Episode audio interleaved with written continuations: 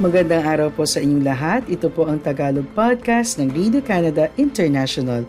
Sa loob ng 10 minuto, ihahatid namin sa inyo ang ulo ng mga balita tungkol sa Canada, sa Pilipinas at sa Filipino-Canadian community. Kaya tutok lang tuwing biyernes, linggo-linggo sa aming podcast.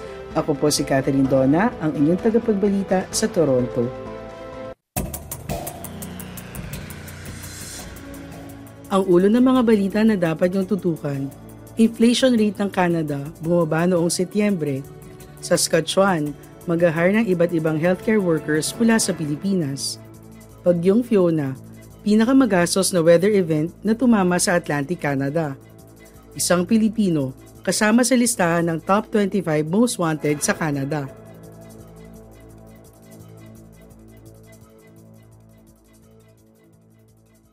Matapos mag-peak noong Hunyo, ang opisyal na inflation rate ng Canada ay bumaba ng higit 1% ngayon. Ang opisyal na inflation rate ng Canada ay bumaba sa ikatlong sunod na buwan noong Setyembre, habang naging mas mura ang gasolina, ngunit ang presyo ng pagkain ay patuloy na tumataas. Iniulat ng Statistics Canada noong Miyerkules na ang Consumer Price Index ay bumaba sa 6.9% noong Setyembre, bumaba ng 7% mula Agosto. Ang rate ay nag-peak sa 40-year high na 8.1% noong Hunyo. Inaasahan ng mga ekonomista ang mas malaking pagbaba na nasa 6.7% pero ang presyo ng mga pagkain ang nagpataas sa pangunahing numero. Ang mga pagkain na binibili sa mga tindahan ay tumaas sa bilis na 11.4%. Ito ang pinakamabilis na pace ng pagtaas ng grocery bills mula Agosto 1981. Para sa iba pang balita, bisitahin ang aming website ici.radio-canada.ca. Inanunsyo ng Embahada ng Canada sa Pilipinas noong Martes sa kanilang Facebook page na mag-ahar ng daang-daang healthcare workers ang probinsya ng Saskatchewan mula sa Pilipinas. Sa susunod na dalawang taon, balak ng probinsya na palakasin ang kanilang healthcare system sa pamamagitan ng pagre-recruit, pagsasanay, pagbibigay ng insentibo at pagre-retain ng mga Pilipinong registered nurses, licensed practical nurses, continuing care assistants at medical laboratory assistants. Ang Saskatchewan ang unang probinsya sa Canada na nagsimula ng isang accelerated training at assessment pathway para sa mga kwalipikadong nurse mula sa Pilipinas. Ang mga lalahok sa programa ay tatapusin muna sa Pilipinas ang online components ng naturang intensive educational program bago kumpletuhin ang pinal na clinical at practicum components sa Saskatchewan. Iko-cover ng Saskatchewan ang ilang gastusin ng mga matagumpay na aplikante na papasok sa isang service agreement sa probinsya. Sasagutin ng Saskatchewan ang gastos sa language at education assessments, bridging, training, fees kaugnay ng professional exams at registration at iba pang gastusin habang nagsasanay katulad ng pagbiyahe sa Canada para sa clinical placement.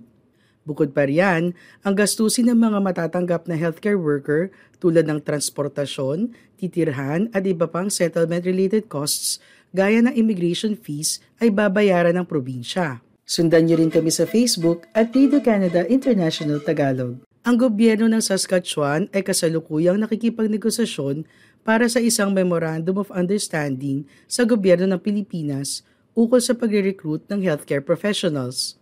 Nakapokus ito sa isang etikal na recruitment at transparency sa pagde-develop ng pwersa ng mga manggagawa. Ang mga opisyal mula sa gobyerno ng Saskatchewan ay pangungunahan din ng isang healthcare recruitment mission sa Pilipinas sa huling bahagi ng 2022 upang ipromote ang available na mga oportunidad para sa trabaho.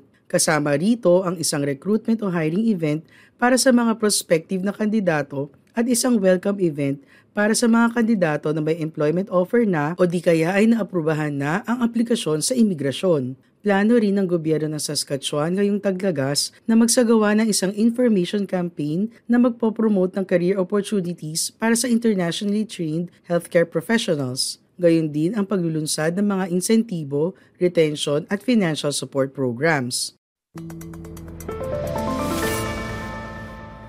Ayon sa Embahada ng Pilipinas sa Ottawa, humigit kumulang 32,340 na mga Pilipino ang nakatira sa Saskatchewan batay sa 2016 census ng Statistics Canada. Sa katunayan, ayon sa 2021 census ng Statistics Canada, Tagalog ang numero uno na pinakakaraniwang wika sa labas ng mga opisyal na lingwahe ng Canada na sinasalita sa probinsya na sinundan ng German at Mandarin.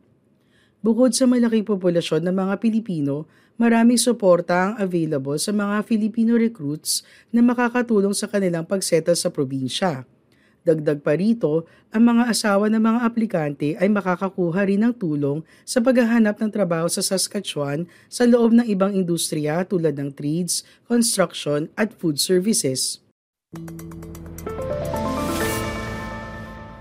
Kamakailan, inanunsyo ng Alberta na pumirma ito ng kasunduan sa Pilipinas ukol sa pagre-recruit ng mga nurse sa probinsya. Ang Tagalog podcast ng Radio Canada International ay available din sa Spotify, TuneIn, Apple Podcasts, Amazon Music at Google Podcasts. Iminungkahi ng unang estimate ng Catastrophe Indices and Quantification Incorporated na ang bagyong Fiona ay nagdulot ng 660 million na insured damages sa buong Atlantic Canada. Sinabi ng Insurance Bureau of Canada na ang bagyo ang pinakamagasos na extreme weather event na naitala sa Atlantic Canada kaugnay ng insured damages base sa estimate na binigay ng Catastrophe Indices and Quantification Incorporated. Dagdag pa nito, marami sa mga naapektuhan ng bagyo ay matatagpuan sa high-risk flood areas at floodplains kung saan ang residential flood insurance coverage ay hindi available. Ang bagyong Fiona ay naglandfall sa Nova Scotia noong September 24 at sinalanta ang rehiyon. Nawala ng kuryente ang mahigit 500,000 na customer sa Atlantic Canada. Sinabi ng Bureau na inadod ng bagyo ang dalawampung bahay sa dagat. Nagbigay rin ng Bureau ng provincial breakdown ng insured damage estimates. Ang Nova Scotia, mahigit 385 million. Ang Prince Edward Island, mahigit 220 million. Ang New Brunswick, mahigit 30 million. Ang Quebec, mahigit 11 million. At ang Newfoundland and Labrador, mahigit 7 million. I-follow niyo rin kami sa Twitter at RCI Tagalog. Inanunsyo ng otoridad sa programang Bolo o Be on the Lookout na ikalawa sa listahan ng top 25 most wanted sa Canada si Kier Brian Granado, isang Pilipino na nasangkot sa kaso ng pamamaslang sa Calgary, Alberta noong December 2015. Hinahanap si Kerr Bryan para sa kasong murder na may kaugnayan sa insidente ng pamamaril na naganap sa eskinita ng Delray Road sa Monterey Park sa tahimik na komunidad sa Calgary. Pasado alas dos ng hapon, December 13, 2015, nirespondehan ng pulisya ang sumbong hinggil sa insidente ng pamamaril. Natagpuan ang 26 anyos na si Hussein Mary na nangangailangan ng anggarang panggagamot. Binawian siya ng buhay sa lugar ng pinangyarihan. Paniwala ng mga investigador, nakipagkita ang biktima sa dalawang tao sa naturang eskinita pero nagkagulo bago siya nabaril. Hinahanap ng otoridad ang suspect na sa paniwala ay nagtatago sa lungsod ng Toronto at gumagamit ng ibang pangalan. Sinamahan si RCMP Deputy Commissioner Dwayne McDonald ni Bolo Program Director Max Langlois sa news conference kung saan inilabas ang listahan para ipaalam ang mga impormasyon tungkol sa mga nagtatago sa batas sa buong bansa sa ilalim ng Bolo program ay muling nirenew ang reward na $100,000 para sa sino man na makapagbibigay ng impormasyon sa akin naroroonan at magreresulta sa pagkakadakip ni Kier Bryan. Ang reward ay mapapaso pagdating ng July 20, 2023. Ani na suspect ang nahuli sa pagitan ng Abril at Oktubre 2022 matapos ilabas ang listahan kasama sa top 5 most wanted sina Said Osman, Kiarash Parzam, Jabril Elmi, Kier Brian Granado at Rabi Al-Khalil. Maraming salamat po sa iyong pakikinig sa Tagalog Podcast ng Radio Canada International. Lagi po kayong makinig tuwing Bernes para makabalita tungkol sa ating mga kababayan dito sa Canada. Hanggang sa susunod na linggo, ako po si Catherine Donna ng Radio Canada International. thank